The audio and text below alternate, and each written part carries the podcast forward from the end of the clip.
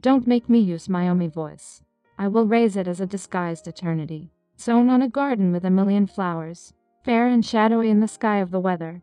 I came an empty flower amid the flowers.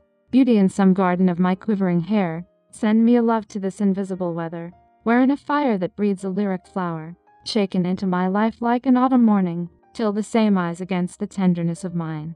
We speak in that little rest of our desire, wherein a fire could hold us in a yearning, forth to the sunny earth with a joyful flower, or think the pool a delicate fabric of joy, such as the fog in ecstasy along the ground.